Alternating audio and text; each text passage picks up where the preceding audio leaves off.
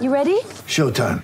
On May 3rd, summer starts with The Fall Guy. Let's do it later. Let's drink a spicy margarita. Make some bad decisions. Yes. Audiences are falling in love with the most entertaining film of the year. Fall guy. Fall guy. Fall guy. That's what the poster said. See Ryan Gosling and Emily Blunt in the movie critics say exists to make you happy. Trying to make it out? Nope. Because I don't either. It's not what I'm into right now. What are you into? Talking. Yeah. The Fall Guy. Only in theaters May 3rd. Rated PG-13.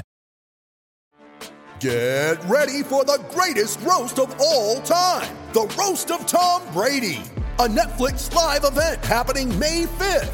Hosted by Kevin Hart, the seven time world champion gets his cleats held to the fire by famous friends and frenemies on an unforgettable night where everything is fair game. Tune in on May 5th at 5 p.m. Pacific time for the Roast of Tom Brady, live only on Netflix. Three, two, one. When I'm working out. I love to listen to your podcast. Whenever you say something, other people react to it. Taking my breath away, Aaron. Verne Lundquist joins me. Hall of Famer Jim Calhoun, NASCAR icon Dale Earnhardt Jr. Kirk Herbstreit is on the phone. Here. Welcome in, everybody, episode 570 of the podcast. It is Week America, the Outdoor Sports Podcast. It is Monday, August 15th, 2022 people. I hope everybody's doing well. I hope everybody is having a great day. I hope everybody is getting ready, baby, because we are getting close to college football. That is right. Two Saturdays from right now, we will have college football on our screens. Week zero is near. Two Mondays from now, we'll be reacting to it all. We are getting close. College football is near. Could not be more excited. Could not be more ready to gear up for college football. I will say this, though. Going to go in a little bit of a different direction to lead today's episode of the Aaron Torres Sports Podcast. Here is what we are going to discuss today. Going to open with sort of a basketball story. Greg Sankey in the news, SEC commissioner. Uh, he has hinted that he wants to reconsider the structure of the NCAA basketball tournament. Uh, yeah, you could guess I'm not a fan. I will explain why. From there, I actually thought Notre Dame's AD, Jack Swarbrick, had some very interesting comments about their future as well. I'm going to tell you why I'm actually rooting for Notre Dame to stay independent. I think it'll be an interesting conversation. We'll make you think, and we'll wrap really kind of fun, interesting uh, way to wrap the show. So on Friday, there was a high school basketball All American game for players going into their senior years of high school. Two players that played came on today's show to preview the game. I interviewed them on Friday live from Chicago. The two players, Justin Edwards, a Kentucky basketball commit, and Stephon Castle, a UConn basketball commit. Really fun interviews with each of them. I obviously spoke to them separately, why they chose their schools, what they think of their crazy head coaches, who they're recruiting to play with them. So Justin Edwards and Stephon Castle will play those back to back to end today's show. a couple things we won't be talking about. One, kind of done with Stoops versus Cal. If you miss my Stoops versus Cal thoughts on Friday's show, I encourage you to go back and listen, but I'm kind of over it. Cal said his piece, he apologized, uh, and I'm ready to move on. I, I don't find anything else really interesting, although I know Mark Stoops responded this weekend. The other thing I would say is this. Kentucky did finish its foreign tour in college basketball on Sunday. They looked awesome. A few of you have asked me about that. Rather than talk about Kentucky today, what I'm going to do instead is there's really about three or four teams that are in the midst of summer tours. We'll get to all of them on Wednesday, kind of do a big, broad recap. Arkansas has one game left. Alabama's wrapping up their tour. Uh, Oklahoma looked good. Auburn looked good. Kentucky finished 4 0 on Sunday. So we will do all of the foreign tours on Wednesday's show. Today, though, we got a lot to get into. And so, with that said, let's get to the topic of the day. And the topic of the day, uh, it is a man who very much uh, has basically a, a, permanent place on the Aaron Torres Sports Podcast, a guy that I talk about a lot, Greg Sankey, the commissioner of the SEC. And what I would say about Greg Sankey in general, I have an immense amount of respect for this guy. And I've talked about it before. I don't know if college football gets played in 2020 if it isn't for Greg Sankey. Um, and I give him a lot of credit. He has almost become the face of college sports. And I certainly think that he has become the most powerful person in college sports, especially as we transition out of the Mark Emmert era over the next couple months to year. He will have, he being Greg Sankey, is going to have a huge say in what the future of college sports looks like, the future of the college football playoff, all that good stuff. But one thing that has become increasingly clear over the last couple months is that it appears as though Greg Sankey is really kind of pushing behind the scenes for some sort of change to the college basketball NCAA tournament, the one that we all know and love March Madness, 68 teams, Final Four, all that good stuff. About a month ago, all these rumors kind of started. We actually talked about them a little bit on last Wednesday's show. But Jeff Goodman, uh, Stadium Sports, um, you know, Field 68, great college basketball reporter. He put out a report about a month ago, I think it was right around while I was on vacation, that Greg Sankey was kind of behind the scenes pushing to eliminate the automatic bids from the NCAA tournament. So rather than having the 68 teams where you get 30 or 31 teams that qualify by winning their conference tournaments, instead it's just 68 teams total, uh, 68 best teams, and we all know why he would want to do something like that to get the most SEC teams in possible, to make the most money for his conference possible, and squeeze out the little guy. Well, when Jeff Goodman put out that report, it got a ton of backlash. It got a ton of pushback. And so on Friday, Greg Sankey did go on the record, did speak to Sports Illustrated's Pat Forde, and put a slightly different twist on what he hopes to see from the future of college basketball's NCAA tournament. Now, he did say that he wants to keep automatic bids in the NCAA tournament. But what he also did say is that he thinks it's time to reconsider what the NCAA tournament looks like. And his idea is the possibility of expansion. Now, he didn't explicitly say this. He wasn't as quoted as saying this in the article, but I get the sense that he maybe told Pat Forde this and didn't want to be quoted. Is that expansion in his mind maybe looks like instead of 68 teams, we go to 80? The way that we play that first four with teams currently 65 through 68. We now do 65 through 80. So essentially 16 teams kind of playing their way into the NCAA tournament, almost four first fours, if you will. And while he didn't explicitly say that, it's clear that he wants us to rethink the college basketball tournament and rethink expansion and expand, uh, rethink expansion and add more teams to the NCAA tournament. Really quickly, his arguments for expanding the college football, the college basketball NCAA tournament is pretty straightforward. One, he references Ole Miss winning the college baseball tournament a few weeks ago. Ole Miss, for people who do not know, was the last team in the field in the NCAA tournament. And basically, what Greg Sankey asks is a pretty straightforward question Are we possibly leaving out teams that can win this thing the way that Ole Miss won it? Um, and is there a way to get more teams in to make it more of a national event, get more teams involved, all that good stuff? Well, before I tell you why I hate the idea of expansion, let's just get a couple things out of the way. One, Greg Sankey does not want to expand this thing to make it the most equitable, fair th- tournament possible. It's to get, instead of seven SEC teams, it's to get eight, nine, ten in. Um, and also, I found it very ironic uh, that he said to Pat Forde that he was not granting the interview to, quote, make headlines. Well, if he didn't want to make headlines, he didn't have to do the interview. Instead, it appears as though he very much wants to make headlines. And the way that I read this article was he got so much pushback on the idea of eliminating automatic bids that I think he's kind of trying to just feel out what the reaction would be to expansion. I, I get the sense that this was kind of a, you know, you throw your, your, I'm not a fisher, but you throw your cast in the water and see what you can get. And I think this was kind of to see how far that he can push this thing Uh, what can I do to make more money off the NCAA tournament without pissing everybody off? And so let's get into it. And let me just start. I'm just going to be, you know, I'm not going to beat around the bush any longer. I absolutely hate the idea of the NCAA tournament expansion. I think it's perfect the way it is. And so let's get into why, while I greatly respect Greg Sankey, he is just dead wrong on this. And we, as a public and as society, have to stop this man from expanding the NCAA tournament.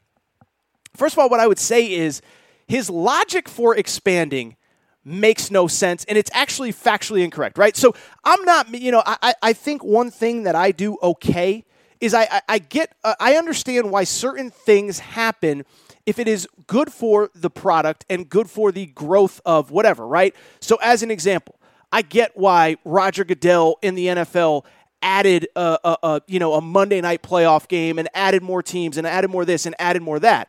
We've had wild card teams win the Super Bowl. We've had wild card teams make the Super Bowl. So I get the argument for that. What I would also say though is Greg Sankey's argument that we need to expand the NCAA tournament because we are leaving teams out that can potentially win. Not only is that uh, just uh, whatever, it's just factually incorrect, okay? And if you listen to this show year round, you know that this is one of my favorite rants. Because every February in college basketball, in the NCAA tournament, or leading into the NCAA tournament, what is the thing that you hear from everybody who covers this sport? From Jay Bilas, from Dick Vitale, from whoever. What do you hear every single February? Oh, this is what you hear. And I, am going to pause for dramatic effect. Besides Jay Bilas saying, that's a foul, that's a foul. what you hear, what you hear is this. Every February, what do we hear? we hear, well, this tournament is as wide open as I can ever remember it. There's 20 or 25 or 30 teams that can win it all this year. I truly believe that. And that's my sort of Jay Bilas voice. But he, he says that all the time. Dick Vitale says that all the time. And what do I tell you all the time on this show? That is absolute baloney. And it is absolute baloney that in college basketball, we are leaving teams out of the NCAA tournament that are good enough to win it. College baseballs may be different. I know I joke about being a college baseball guy every once in a while, and I cannot speak to how that tournament works. Uh, I love college baseball, but I watch it about one, two weeks a year. I can't speak to how college baseball works. But what I can tell you is we are definitively not leaving teams out of the NCAA tournament that can win it all. How do I know that? Well, we have the facts to back it up. Every year, when guys or girls say that this is the most wide open tournament I can ever remember, what do I tell you? No, it's not. Here are the facts. And I use this fact every single year, and I'm going to keep using it until I'm proved wrong. Since 2007, so that is now 15 NCAA tournaments. It would be 16 if the 2020 tournament when it wasn't canceled. Every year we hear it's wide open. Well, of the last 15 NCAA tournaments, here are the facts. 12 of those 15 have been won by a number one seed. So you can have a, a 6, 7, 8, 9, 10 seed, 11 seed get to a Final Four. You can have a 6, 7, 8, 9 seed make it Elite 8. But of the last 12 NCAA, of the last 15 NCAA tournaments, 12 have been won by a number one seed. Of the three NCAA tournaments that were not won by a number one seed, one was Villanova in 2016. They were the, the top number two seed, Big East regular season champ, Big East tournament champ. Uh, go to a Final Four, win a national championship as the top number two seed. The other two, my alma mater, UConn in 2011 with Kemba Walker and 2014 with Shabazz Napier. Both of those guys were the best players in the NCAA tournament. So the idea that we are leaving teams out that can win it, there's just no proof to back up that that's the case. If there was proof, and we could definitively say that, then I would say, yes, let's expand it because I don't want somebody sitting at home that's good enough to win it. But in the last 15 NCAA tournaments, we have t- concrete, indisputable data. If you are not a top five team or have the best player in the tournament, you're not winning. You might be able to make an Elite Eight, a Sweet 16, a Final Four. You're not winning the NCAA tournament. So if Greg Sankey's logic made sense, I would at least consider it. But his logic is factually flawed and incorrect.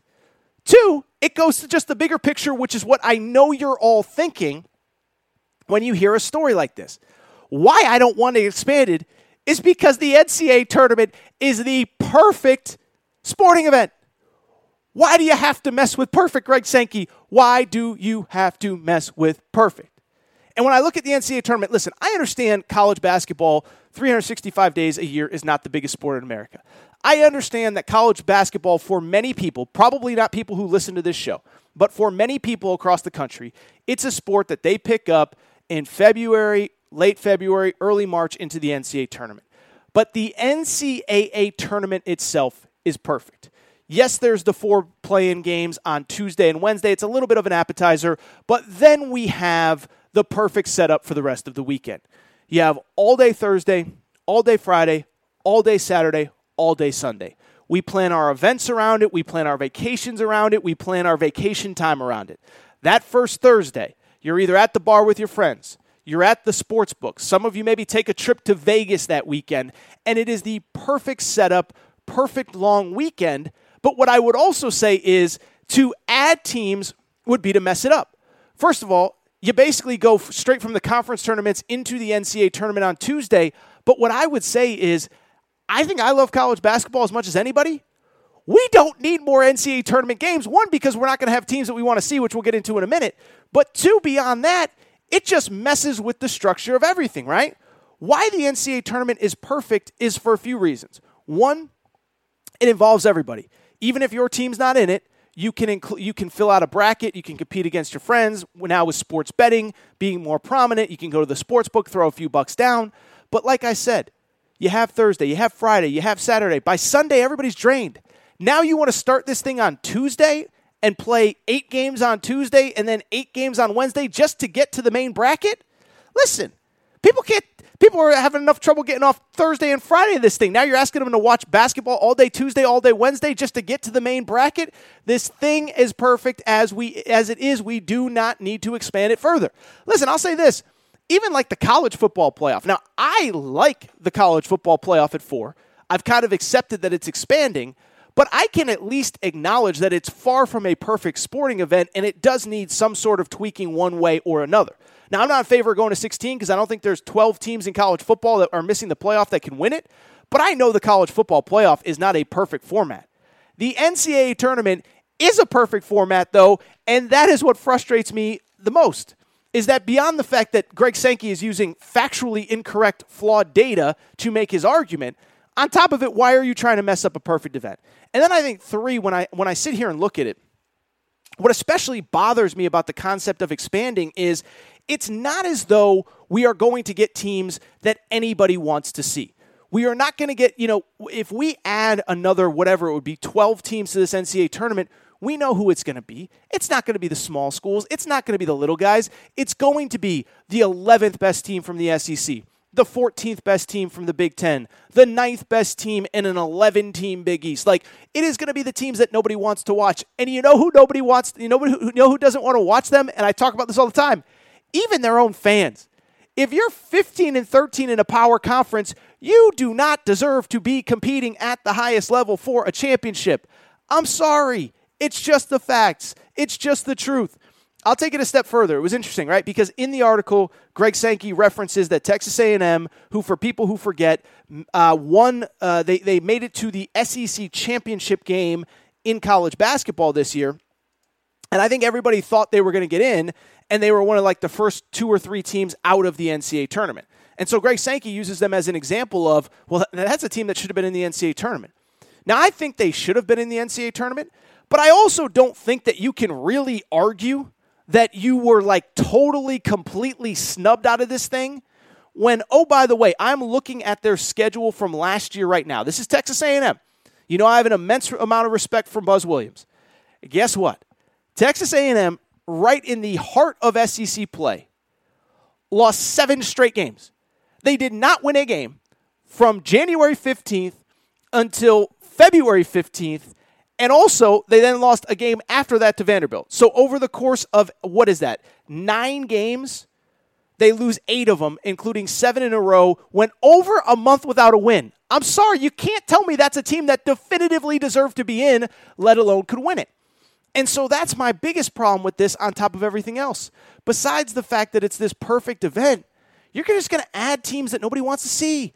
A&M had their chance during the regular season. They lost 7 straight games. They lost 8 of 9 games. They went a month without winning a game. That is not a team that got robbed. That is not a team to cry tears in the street for. I'm sorry, it's just not. And so to me, I just I don't like this and what it speaks to more than anything what it speaks to more than anything is the idea of something that I keep talking about on this show. And it's so disappointing and it's so frustrating, but it is also reality. And it is that the people that are currently in charge of college sports, their sole goal is to make the single most mo- single most money the single most money they possibly can. I don't know why I stuttered there, tripped over my own words. Rather than what is for the good of college sports. Now, I understand. I understand at the end of the day, Greg Sankey's job is not to look out for 360 something Division 1 men's basketball teams and 131 FBS football teams. I understand that his job is to make the most amount of money that he can for the SEC. I get that. I understand that ultimately that is his job as the SEC commissioner, and I respect the concept of of continuing to create revenue wherever you can for your constituents. I own a business. I understand you got to make money, right? You're always I'm always constantly thinking, how do I grow my business? How do I grow this? How do I grow Aaron Torres Media? But at the end of the day, I do think there is a line of demarcation where you can expand for the sake of making money and also hurt your product at the same time. And I think that's the constant push pull in right now in college sports. I think it's a constant push pull with any business, but the business that I'm talking about right now is college sports. We're going to talk about it in a minute, but I think this is kind of where Notre Dame is right now. Notre Dame is like, we can make the most money possible by joining the Big Ten, but we have to sell a part of our soul to do it, or we can make a little bit less money to go ahead and stay independent and be who we are and stay true to 100 years of football tradition. I think they're struggling with that right now. And I do think that sports, sometimes, right now, specifically college sports, you're making these decisions to make the most possible money while not thinking about the long term side effects and how it impacts your fans. I'll give you a quick side story and then we'll wrap on this topic. But think about what's going on in Major League Baseball right now. You know, it's amazing. I started watching that Derek Jeter documentary. It's awesome and you forget how awesome baseball was and how big it felt 10, 15, 20 years ago. It doesn't feel that way anymore. And part of why I don't think it feels that way is because Major League Baseball over the last 20 years, everything has been about making the most money possible, the biggest dollar amount possible, even if it is at the sacrifice of the fans. What's the biggest issue in not the biggest issue, but what's a topic in baseball right now? They got these Friday night games on Apple Plus and these games over here, and MLB Network has some of the, and people can't even find their games. And so, yes, Major League Baseball is making the most possible money for those 30 major league teams, and I'm sure the owners are happy. But is it for the good of baseball? Is it for the growth of baseball? Is the best thing for baseball starting World Series games at 8:30 when kids can't stay up? And so I just bring it up to say whether it is college sports, whether it is Major League Baseball, whether it is a business that you're familiar with, every business has to kind of find that sweet spot of yes, we have to make money. Yes, we have to pay the bills. Yes, we have to make revenue. And in a perfect world, we want to make the most money possible.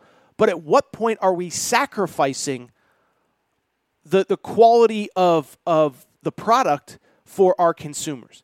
That's what I'm worried about with some of the college football stuff. And that's definitely what I'm worried about with this NCAA tournament. Listen, Greg Sankey, you know, I looked it up today. He's about 57, 58 years old. Um, you know, he's probably on the back four, five, six years of his career right now, right? I mean, he's probably got, you know, another seven, eight years in college sports and then he's done. And I just sit there and wonder in two, three, five, ten years, he's going to look back and say, man, I made those SEC schools a lot of money. But is he doing what is best for college sports? That I don't know. And I certainly don't know if he has visions of expanding the NCAA tournament. I really do hope that whoever is the people, whether it is us as fans, whether it is people like myself in the media that have some sort of platform, I do hope people continue to speak up. The NCAA tournament is perfect the way it is. It might be the only sporting event that's perfect the way that it is. We don't need to change it. We don't need to suck every single dollar that we can out of this thing. There's a lot of money to go around. These SEC schools are not struggling to find money, they're not going through the couch cushions to pay the bills. And I hope we stand up and I hope people continue to push back on Greg Sankey. All right, that's what I want to do. I want to take a quick break. Do want to come back. Uh, you know, think I have some interesting thoughts on Notre Dame. Notre Dame's AD Jack Swarbrick said some interesting stuff last week. Um, and, and, I'm going to tell you not necessarily what I think is going to happen. We've done plenty of that over the last couple weeks. Instead, what I want to do is talk about what I hope happens for Notre Dame football. We'll explain that next.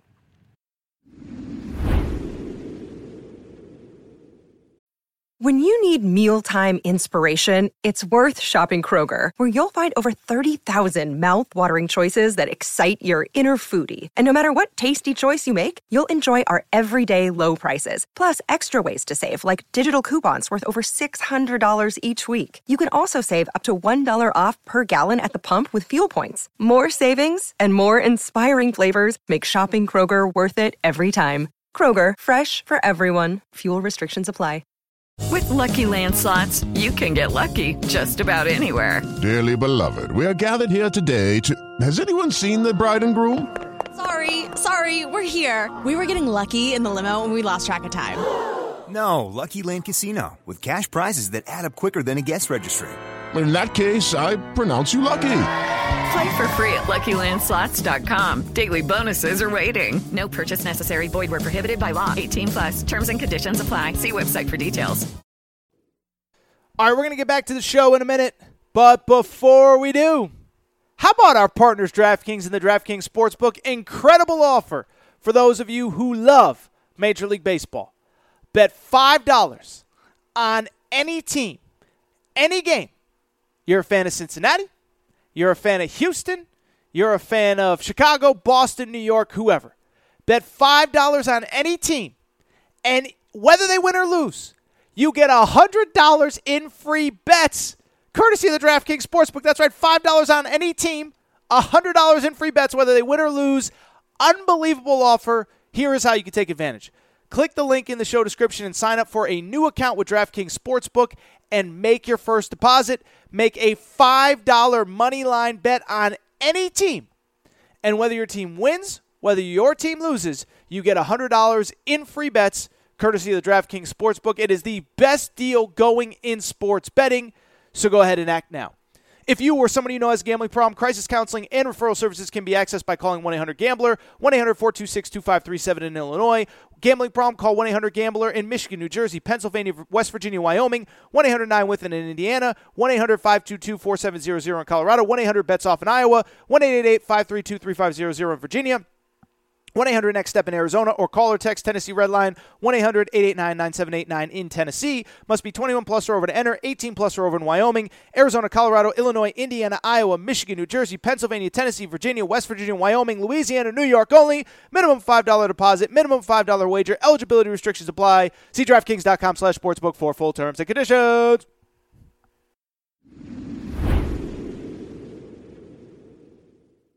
All right, everybody. I'm back.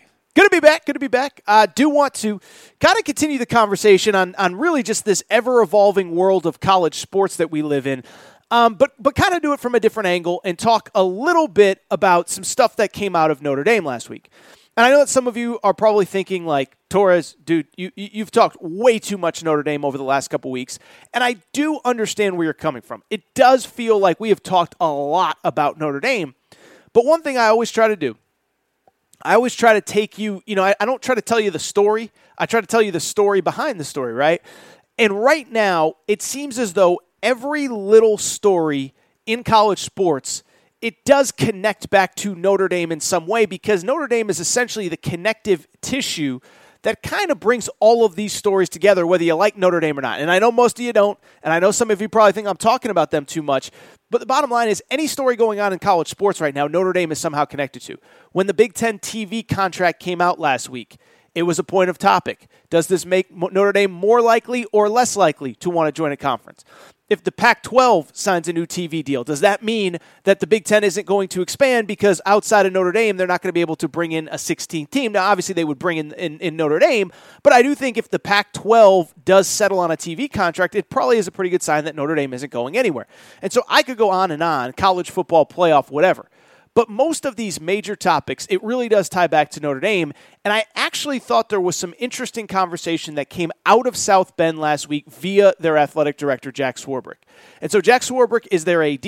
Jack Swarbrick kind of had a State of the Union address where he talked about a lot of things, but certainly Notre Dame's future and independence was at the forefront. And I'm going to get into some of what he said in a minute. But before I do, what I would say is a couple quick things. I paid close attention to that that that that press conference from Jack Swarbrick, and two things really struck me and really stood out to me that I can't believe that I am saying, and that I know many of you that are non Notre Dame fans are not going to believe.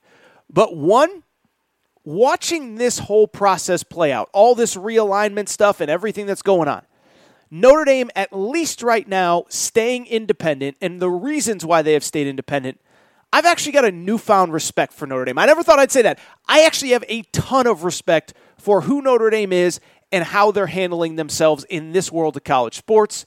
And two, what I would also say, I really do hope that Notre Dame does in fact stay independent because I think it's good for college football as a whole.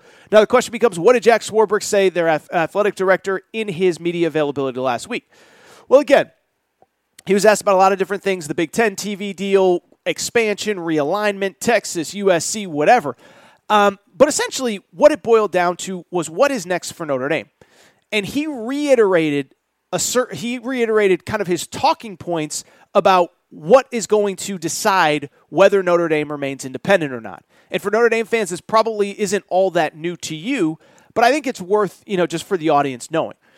One, um, the first thing that's most important is just having a TV partner that pays them enough to remain competitive on the national college football landscape. We kind of know what the Big Ten teams are basically making right now. We kind of know what the SEC teams are making right now. And Jack Swarbrick said, look, we're not trying to make the most money possible, but we obviously do need to make enough money where we can compete at the highest level. Two, the second thing that's going to decide whether we are in a, a, league or we stay independent, are we going to have access to the to the next iteration of the college football playoff? And so I think the first two things kind of make me believe that it's more that he's leaning towards wanting to stay independent. They're going to get money from somewhere. I'm not worried about it. If they're not worried about making the single most dollar amount, they're going to get the money. And if we expand to a, uh, if we expand the playoff, guess what? It's probably going to 12. It's probably going to 16. There's going to be more uh, at large bids than there have ever been. That's good for Notre Dame. Now, the third thing that he said kind of caught my interest because it actually sounded like this is something that could push them to the Big Ten. He said that he is starting to get a little bit worried about the travel for the uh, Olympic sports, kind of the non football sports. Here is what he said about that. I'll read the direct quote. He said the third is we need a good home for our Olympic sports where they can compete for national championships, but also have schedules that make sense for that. The ACC has been a great partner in that regard. I'd like to make progress on the schedule front. And he goes on, he says, It's so hard for our kids to travel the way that we do. I think we've talked about it before, but when you're going to Tallahassee and you start with a bus trip to Midway Airport and then connect you connect once along the way before you get there, and then you're on a bus to get to campus, that's probably 18 or 16 hours that you're involved in traveling. That's pretty tough for a pre-med or finance major to do that. We're always looking for ways to make scheduling easier. So that makes it sound like the Big Ten kind of makes more sense. A lot of bus trips, a lot of easy drives, all that good stuff. But he did wrap by saying something that I found very interesting. He said, I could argue that our independence has never been more valuable than it is right now. And so if I took one big thing out of his press conference, it's that if I had to guess right now, I believe in his heart of hearts, he wants to remain independent. He just wants to make sure that essentially it's economically feasible to do so. So now comes the question, Torres. You just said that you have a newfound respect for Notre Dame football. How could you possibly have respect for them? They don't play anybody, they stink.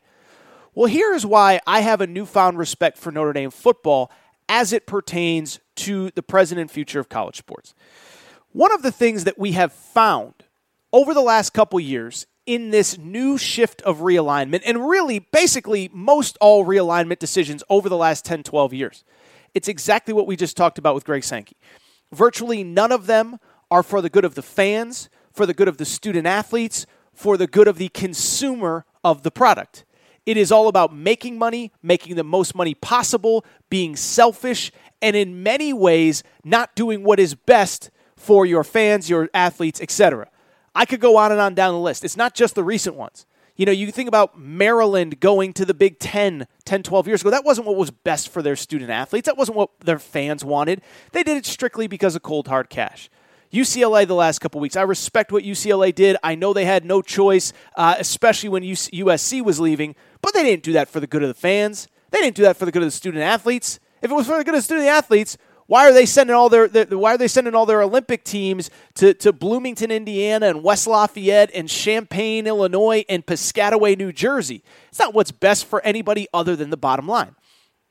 And so, where I've come to respect Notre Dame, Yes, they got to make money. We all got to make money. We just talked about with the NCAA tournament. But what I respect about their situation is that they seem to be literally the only school in college sports that is willing to sacrifice a little bit of money for the overall good of their athletic department, of their athletes, and most importantly, their fans. I thought it was very interesting. Uh, Jack Swarbrick had some comments about, you know, they're essentially the only school that plays on the East Coast, the West Coast, in the Midwest, in the Southeast portion of the country, and that he takes pride in that their athletic department takes pride in playing these games across the country, being a national brand, all that good stuff.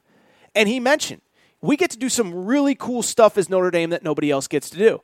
Last year, they played Wisconsin at, at Soldier Field in Chicago. Now, it wasn't a great game because Wisconsin stunk, Graham Mertz stunk, Notre Dame was figuring themselves out, but it was a cool event. You couldn't turn that on, and it just felt awesome. It was a big Fox noon kickoff game. You wanted to be there.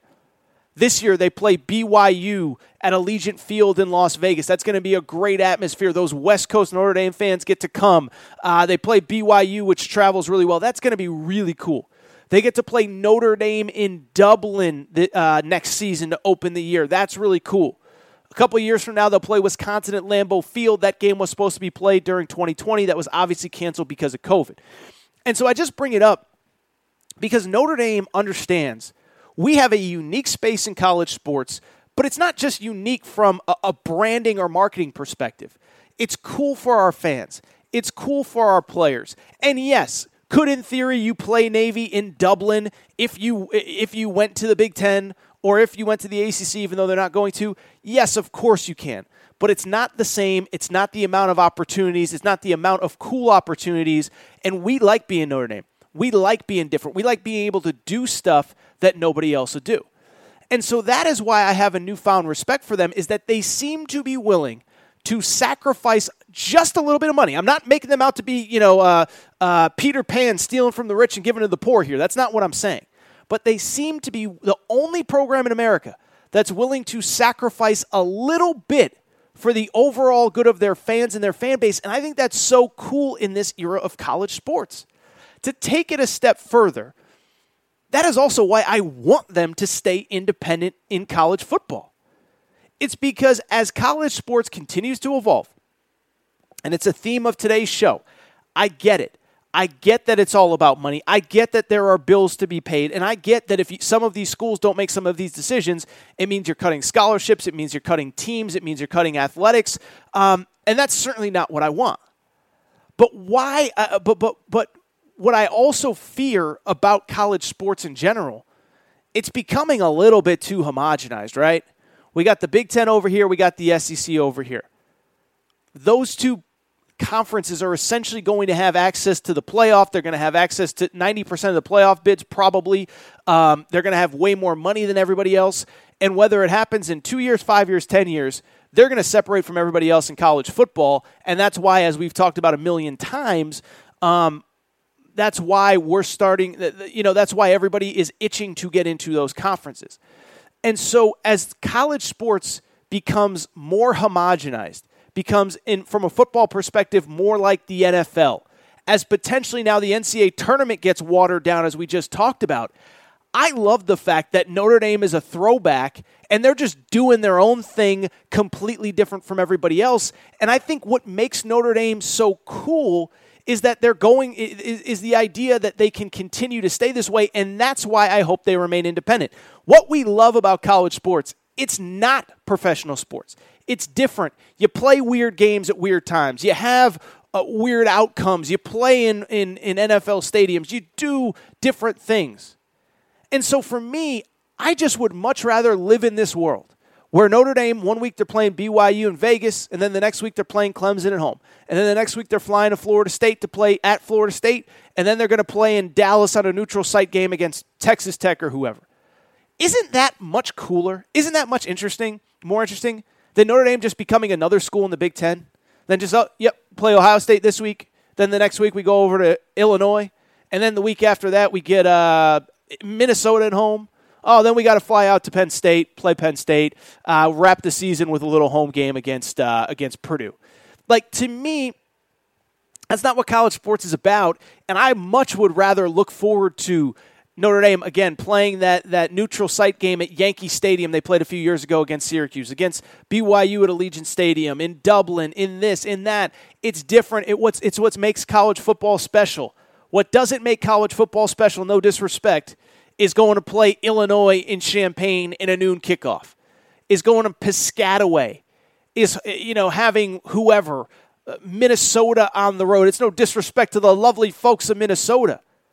But what makes college football college football is the traditions, is the uniqueness, is that Notre Dame isn't just like everybody else. Oh, by the way, it's not just because they're independent, but that, you know, Bama is completely different than LSU, that Kentucky is completely different than Tennessee. And so the more that we go down this road where everything is just about strict dollars and cents, how can we make the most money? One, I think it's really cool that Notre Dame is willing to consider a world where they care about their fans and the overall byproduct of what they're trying to eh, the overall health of everything, the student athletes, the fans, the the you know, the the, the financial aspects. And then two, I hope they stay independent. I think it's much more cool to see Notre Dame play uh, Navy in Dublin or Syracuse at Yankee Stadium or whoever, uh, BYU at Allegiant Stadium. I think that's much cooler than them just being another Big Ten team playing in Illinois one week, Penn State the next week, um, you know, Minnesota and uh, Northwestern the two weeks after that. All right, I think that's essentially it for my part of the Aaron Torres Sports Podcast. This is what I want to do. We're going to take a quick break, and when we do come back, going to do some interviews. You know, speaking of Chicago, we're just talking about Notre Dame playing at, at uh, uh, Soldier Field the other uh, last year, but in Chicago on Friday night, there was a high school basketball All American game called the Under Armour Elite 24 game. And two of the players who participated in that game were Kentucky commit Justin Edwards and UConn commit Stephon Castle. And I was able to interview both of them prior to tip off on Friday. Really fun interviews with both kids. I mean, they, they you know, 17 years old. I'm not going to sit here and lie and say that you know it was like uh, you know the uh, you know they're, they're they're shy little quiet kids, but they were very sweet, very genuine with their time. Both were you know answered all my questions, and I very much appreciate them and I appreciate Elite uh, uh, Under Armour Elite 24 game in setting those interviews up.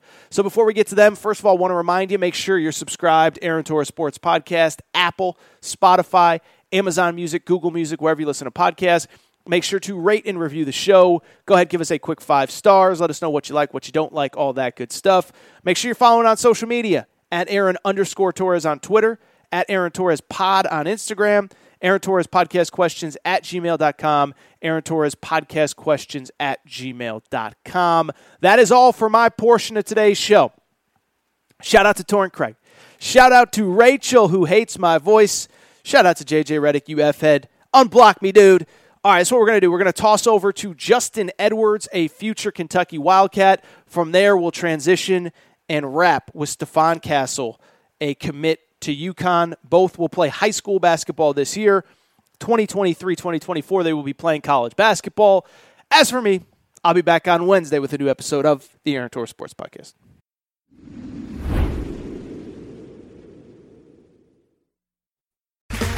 Okay, round two. Name something that's not boring. A laundry? Ooh, a book club. Computer solitaire, huh? Ah. Oh. Sorry, we were looking for Chumba Casino. That's right. ChumbaCasino.com has over 100 casino style games. Join today and play for free for your chance to redeem some serious prizes. ChumbaCasino.com. No purchase necessary. Full prohibited by law. 18 plus terms and conditions apply. See website for details. Hey guys, it is Ryan. I'm not sure if you know this about me, but I'm a bit of a fun fanatic when I can. I like to work, but I like fun too. It's a thing. And now the truth is out there. I can tell you about my favorite place to have fun Chumba Casino. They have hundreds of social casino style games to choose from, with new games released each week. You can play for free anytime, anywhere. And each day brings a new chance to collect daily bonuses. So join me in the fun. Sign up now at chumbacasino.com. No purchase necessary. Group. Void were prohibited by law. See terms and conditions. 18 plus. LuckyLand Casino asking people what's the weirdest place you've gotten lucky? Lucky? In line at the deli, I guess? Aha, in my dentist's office. More than once, actually. Do I have to say? Yes, you do. In the car before my kids' PTA meeting. Really? Yes. Excuse me, what's the weirdest place you've gotten lucky? I never win and tell. Well, there you have it. You can get lucky anywhere playing at LuckyLandSlots.com. Play for free right now. Are you feeling lucky? Purchase necessary. Void where prohibited by law. 18 plus. Terms and conditions apply. See website for details. All right, joining me via Zoom, uh, he is in Chicago Friday night. The UA Next Elite 24 uh, game is in Chicago. He is participating in that, a Kentucky commit, top five player nationally. Justin Edwards is on via Zoom. Justin, how you doing, man? Good. How you, coach? I said, coach. My bad. it's all right, man. Uh, what what are you a little sleep deprived or what, man? I see you rubbing your eyes a little bit. Everything okay? You yeah, man. I, I, went back upstairs to take a little nap, trying to be 100 percent ready for tonight. Fantastic. Well, you know, it speaks to it's been a pretty crazy summer for you. Really, a crazy two three years. Um, you know, take us through the entire summer. You know, you play AAU, you obviously make your college commitment. It just seems like one day after the other after the other. You were at Pangos All American Camp where I was earlier this summer. How surreal, how crazy has this summer been for you? Um, it's been real crazy because, like, when I dropped my when I dropped like when I wanted to focus on the main schools, it was like schools still trying to recruit me. So I'm like, dang, like I don't like I don't know. Like UCLA offered me, Michigan offered me. I'm like, dang. I'm just like I'm just focused on the schools that I like I got in mind. But it was like it also was like I had a lot. I was like overwhelmed with it. So it was like I was playing bad some of the times. Like I felt like I wasn't saying I, I wasn't say I wouldn't say I played bad. I just felt like I wasn't myself like out on the court. I felt like the, like the recruitment and like the with the colleges was just too much for me. At, like at towards the end of like the recruitment process. Yeah, you know, it's interesting. I, I, saw you at Pangos and we talked very briefly, and and that was the sense that I got as well. Um, I know you're, you know, you you appreciate the correspondence and all that from the coaches and stuff, but it, it, did feel like, and I think you've even said publicly outside of this interview, it was a little bit overwhelming for you. Um, what what was it like? As you kind of knew you were down to two, three schools, whatever, um, and you still have people calling, and, and I think I'm guessing that's probably part of the reason why you made the decision in the summer like you did, just to kind of settle once and for all where you were going to go. Um, wait, repeat it again. My bad. Just really, I just, I, it, you said it at Pangos that, that, you know, you were kind of ready to, to kind of wrap things up. I was just talking about how stressful it must have been in a good way. You know, I know you appreciate all these coaches reaching out, but then two, I'm assuming that's probably part of why you made your decision in the summer. Once you settled, once you knew, uh, you were ready to get the whole thing over with. Yeah, I felt like once I was like once I like I, I, I knew where I was going like in Peach Jam, so that's why I was like able to be myself again. Like not I wouldn't yeah like I I felt like I wasn't myself, but once I figured out where I wanted to go, I was able to like like out of the no it was always it was, like it was it was always out of Tennessee Kentucky, so it was like but it was just them going back and forth that held like that just had a lot of pressure on me. But once I figured out where I wanted to go, I was back to myself. Fantastic. You know, I know you've talked about it, but Tennessee, obviously, for a long time was deemed to be a leader. Kentucky uh, is the, the, the ultimate school. I mean, now that the decision is done, and, and I know you have ultimate respect for both coaching staffs. I do too. I know Coach Barnes very well.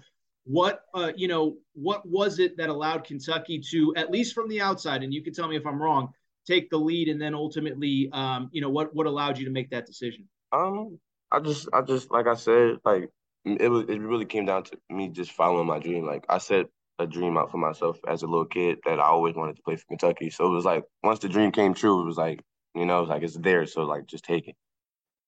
I know it's pretty obvious, but what was it about Kentucky? What was it when you watched them as a kid, and obviously as you evolved as a basketball player? Just, just their, just how they play, and just how many people he like he's got got it done with, and just trying to get them back. Like, yeah, just how many people he's got it done with, and how many people has been to like to pros, and that's where I wanted to get. What um do you what let me ask you this.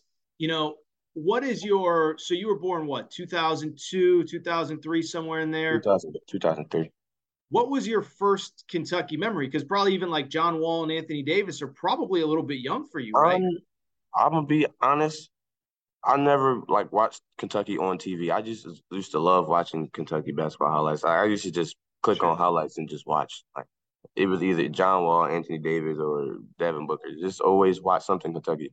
Like I like growing up, I used to. I think I had a Kentucky. Uh, did I have a Kentucky? I think I like. I think I had a Kentucky jersey growing up. Like just to have. Like you know, like yeah, I think I did. I'm not 100 percent sure. I don't. I don't. I don't really remember, but I. I think I did. You're from Philly, right? Did anyone yeah. give you a hard time? It wasn't a Nova jersey. It wasn't a Temple jersey. Nah. Nah. What um what has your experience been, you know, kind of being on campus? Have you had a chance yet to really experience what Big Blue Nation is all about, the passion that they have for their teams, all that stuff? You're talking about after I committed or before? Either one. Yeah, either one. No, I, I didn't go after I committed. Probably I probably will, but um when I went up there on my official, it was it was good. Like the one thing that you probably didn't know that Kentucky has uh bluegrass. Really? I've been there. I, I actually didn't know that. Is that true or are you messing messing with me? No, that's what they. That, that's what. Um, I think it was Coach Orlando. I think he said they had blue grass, but it, it, it looked green or something like that. He said. Did you see it with your own two eyes or what? I couldn't see it, but they was like, "It's the grass is blue." I'm like, I think Yeah. Coach O is messing with you and he's messing with me, man. Um, real quick, you know, uh, first of all, looking ahead to the the Under Armour game for Kentucky fans that are going to tune in tonight, what do you hope to show them just in terms of who you are, what type of player you are, all that stuff? Um, that I'm a winner. Like we're about to go out here and win the game, and I'm gonna be myself, play my game, and hopefully try to hopefully win MVP. Well, speaking of winner, you know, you're you're coming to Kentucky with some really talented people around you. I mean, outside of the players that are currently on the roster, uh, Rob Dillingham's committed, Reed Sheppard's committed. Do you know much about them? Have you gotten to know them at all? Hey, those are those are my guys, man. Those are, yeah, those are my guys. I Well, talked to us- me and me and Rob relationship. I feel like it got. It, I wouldn't. It got. I wouldn't say it got close, but it got like closer than what it was. Like we. We be we always we always chat. We be trying to recruit other people, but we just we get like he like that's my homie. So for those of us, you know, Rob doesn't do a lot of media stuff with guys like me. Tell us a little bit about Rob, you know, his game, what you like, and what you're excited about playing with him for. Um, he has a. I feel like he he has a different type of playing style. I feel like he, like he, I don't know. He plays smooth. Like I would, yeah, I would say he like he plays smooth. I feel like he doesn't like I don't I don't know. That's like it's that's hard to, to describe. Like I, I wouldn't say it's hard, but it's like he has his own unique game. Like he he play he has like a kind of a like a street ball game. Like you know like with all the moves, the passes, all that. Like that's tough. What about Reed? Do you know him at all? Um, I didn't really get to watch Reed play because you know he was in the Adidas circuit, so it's like, but I was yeah, I there. didn't- I was there in LA. He looked awesome. So I, I you know, I think he's going to bring some some athleticism, some toughness on the wing, all that. You said you guys are recruiting some people. Can you share who who that might be that you're recruiting? um trying to get Aaron Bradshaw, uh, and and DJ. I don't, yeah, DJ and uh Ron Holland. How would you rate yourself as a recruiter so far? Um, I give myself an eight and a half. I gotta push it up. Okay. you know? What do we got to do to get you to a 10 then? Um, I just gotta gotta lock in more. I feel like um with ba- I've been busy with basketball and camps and stuff. So I haven't I haven't really had a chance to like hit them and talk about it. Think you, you think you can close the deal? You think you can beat Coach Cal and uh, Coach Antigua and close the deal? Yeah, I think I think I can do it. Yeah. Really good. A Couple quick things before we go. I mean, obviously, still a year before you attend Kentucky. One, have you? I know you don't. You're not a big watch the games guy. Have you seen any of the highlights from their Bahamas game so far? Anything like that? Yeah, I was just talking about that. Like they just won 102 to 40. I'm like, I like, I love to see it. I was, I said that yesterday when I saw it on on, on the Kentucky's basketball page. I'll tell you, Jacob Toppin looks really, really, really good right now, and Daimion Collins too. Do you know any of the guys on the current team? Uh, nah. But you want to know something crazy?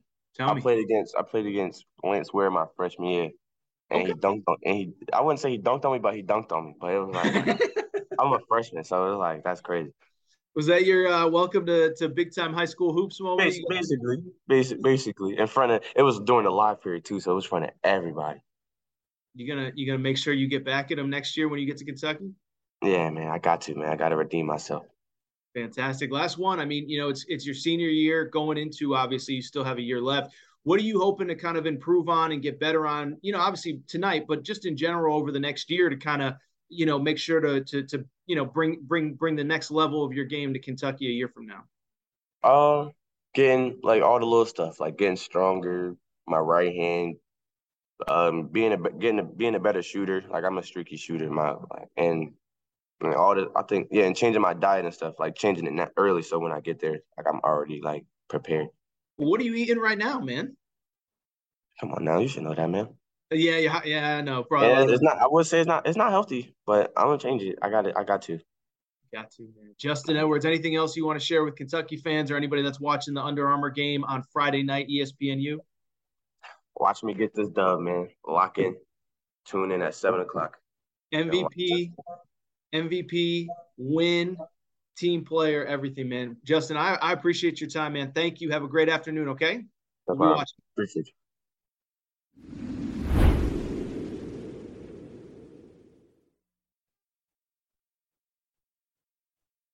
All right, joining me via Zoom. Uh, very excited to have this gentleman on the podcast. He is out in Chicago for the UA Under Armour next Elite 24 game Friday night. You can watch it ESPNU. uh, a future UConn Husky, Stephon Castle. What's going on, man? How you doing? How are you? I'm doing very well. I'm doing very well. First of all, you know, it's been kind of a wild summer for you playing AAU, overseas, uh, Team USA. What is it like to kind of put the bow on the summer in Chicago with so many other elite players at the UA game, uh, which will be Friday night? Uh, it's definitely a blessing. Uh, I've had a big summer, like biggest of summer I've ever had. So just being able to be here with all these talented guys, just to end it off, is it's, it's a great thing. So you say it's been a big summer for people who haven't been able to follow you kind of on a day to day, week to week basis. Tell us a little bit about what the last two, two and a half, three months have been like. Uh, just things with USA, just top 100. I've been in a lot of things with a lot, a lot of talented guys, like where most of the best players have been. So just on the run pretty much every day. So I've, I've only been home like five days in like the last two months. So wow. What um what did you what did you gain from being around elite players every single day essentially the last 2 months? Team USA top 100 camp Peach you know all the stuff that you did. How do you think that you've grown? How do you think uh, that that you've I don't know uh, just what what has this past two two and a half months done for you? Uh just playing against all these talented guys just makes me so much more of a better player. Like just like because you don't play that talent every day. Like high school like college you want to play like all the top guys every day so it just makes me so much better.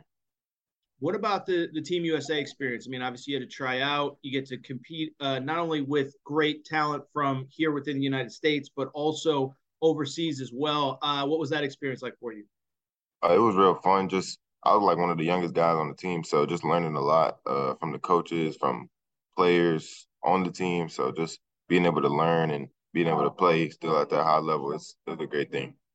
Let me ask you, was that different for you? I mean, obviously, I'm guessing at most every level that you've played at, you've been the best player, you've been the star, you've been the focal point. As you just referenced, one of the youngest guys on that team that won gold in Mexico a few months ago. Yeah, it was a little bit different, just not being like the guy on the team. But, you know, my, my pop always preached to me like, when, when you get to the league, you might not be the guy. You might have to like embrace being a role player. So just just learning to do that and just still being able to play my game and play hard without an attitude. So just, yeah. So I told you before our interview, Stephon, uh, I, I myself am a UConn Husky. Uh, how does a kid from Georgia, you know, you not only commit, you commit early. I mean, it seems as though this is what you wanted. You established it early. Uh, and what was it about UConn that made you want to be a Husky? Uh, just the coach in there. I, I could really tell Coach Hurley was going to coach me. And uh, I've been coached by my dad, like, pretty much my whole, like, high school career. So just like he always coached me hard. Like he never coached me like I was his son. So I seen a little bit of that in Coach Hurley. So that's like what I kind of gravitated towards. So in this era where you know it's a changing sport, all that you're a guy that that likes to be coached hard, that likes to be pushed, all that stuff. Yeah, I don't. I don't like to be coached easy because because of my talent. Like I I want to be coached like everybody else get coached. So it only makes me better. What was uh, what was Coach Hurley's pitch outside of I'm going to push you the hardest that I can every single day? He wants me to come there and play right away and, and be the guy on that team, like be the one who facilitates, be the one who scores, guard the best guy. That, that's what that's basically what he wanted me to do. So. I know it's a year away. You, you and you still got high school. You still got high school. I'm not rushing the process here, but but is that exciting to you? You know, a coach that believes in you, that wants to put the ball in your hands and let you go. Yeah, it's it's very exciting. Just know I have something to look forward to uh, after this season. Just being able to to stay the guy on, on my team transitioning from high school to college. It's it's a blessing that a lot of not like not uh, a lot of good kids, like talented kids, get to uh, experience. Let me ask you a dumb question. I mean, you're a young guy. Uh, I think you just turned 18 or you're around 18 years old.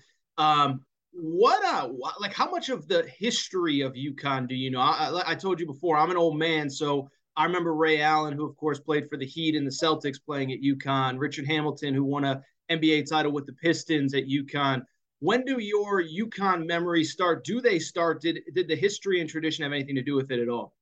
I knew I knew a little bit about. Well, I, am not gonna say I know a little bit. Like I knew I knew about UConn before I committed, but like once I went up there, they they like refreshed my memory on a whole bunch of other stuff. I know Kemba, like me and Kemba talked before, so you know just like that that history, like it's, it's a really big thing. I'm just trying to bring it back to how it was. And what did Kemba tell you about the experience about being a Husky? He loved it. Uh, I, I, talked to him a couple times. I was, I was supposed to go work out with him, like go to an open run with him in, in Charlotte, but I ended up getting hurt. like a couple days before, so I couldn't go. But yeah, Kim, Kim was real smart. He really liked the UConn, so he he thinks that that was a, a great fit for me. You ready for the cold weather? Have you been up there when it's cold yet? Yeah, I've been up there when it was snow. I went to the Xavier game. It was snowing okay. up there. Yeah, yeah. But, but, most of my family's from New York, so I go up there all the time. So I'm kind of used to it.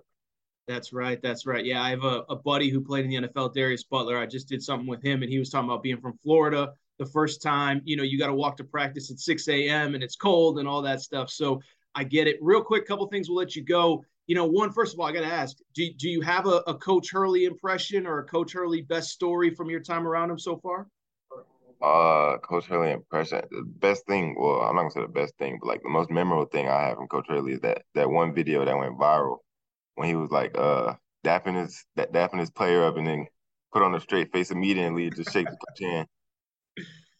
Very good, very good. Um, real quick, couple things. You know, one, you know, obviously we're going to be sharing this interview after the UA Under Under Armour game uh, on Friday night. But what do you hope to show not only UConn fans but college basketball fans, basketball fans in general, uh, when you're on stage here uh, performing here on Friday night? Uh, I just hope to show like I'm very versatile, positionless. Like I play the one, but there's point guards on my team, so I'm not gonna I'm not gonna complain. I'm not gonna uh I'm not gonna shy away from the moment that they're giving me. Just play my game. I can play any position. I can rebound. I'm a I'm a big guard, so I can pretty much do a lot. I, that's that's basically what I want to show. And going into your senior year, is it much the same? Lead your team, but also show versatility, all that stuff.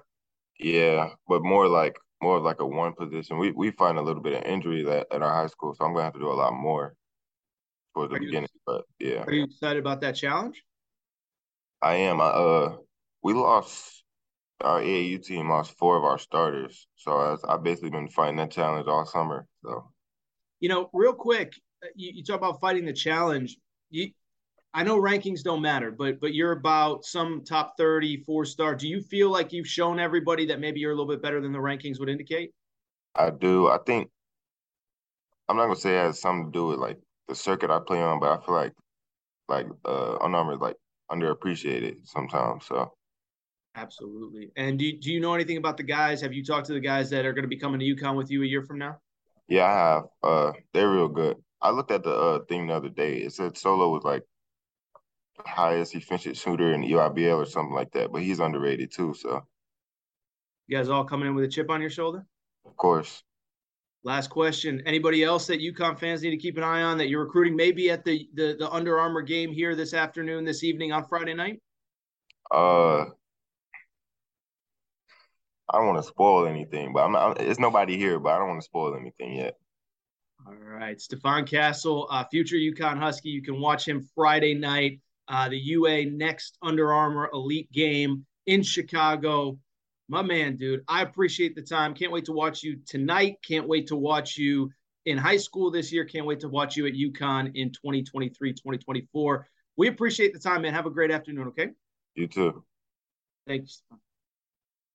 With LuckyLand Slots, you can get lucky just about anywhere. Dearly beloved, we are gathered here today to. Has anyone seen the bride and groom? Sorry, sorry, we're here. We were getting lucky in the limo and we lost track of time. No, LuckyLand Casino, with cash prizes that add up quicker than a guest registry. In that case, I pronounce you lucky. Play for free at LuckyLandSlots.com. Daily bonuses are waiting. No purchase necessary. Void where prohibited by law. 18 plus. Terms and conditions apply. See website for details. With the LuckyLand Slots, you can get lucky just about anywhere. This is your captain speaking. Uh, we've got clear runway and the weather's fine, but we're just going to circle up here a while and uh, get lucky. No, no, nothing like that. It's just these cash prizes add up quick. So I suggest you sit back, keep your tray table upright, and start getting lucky.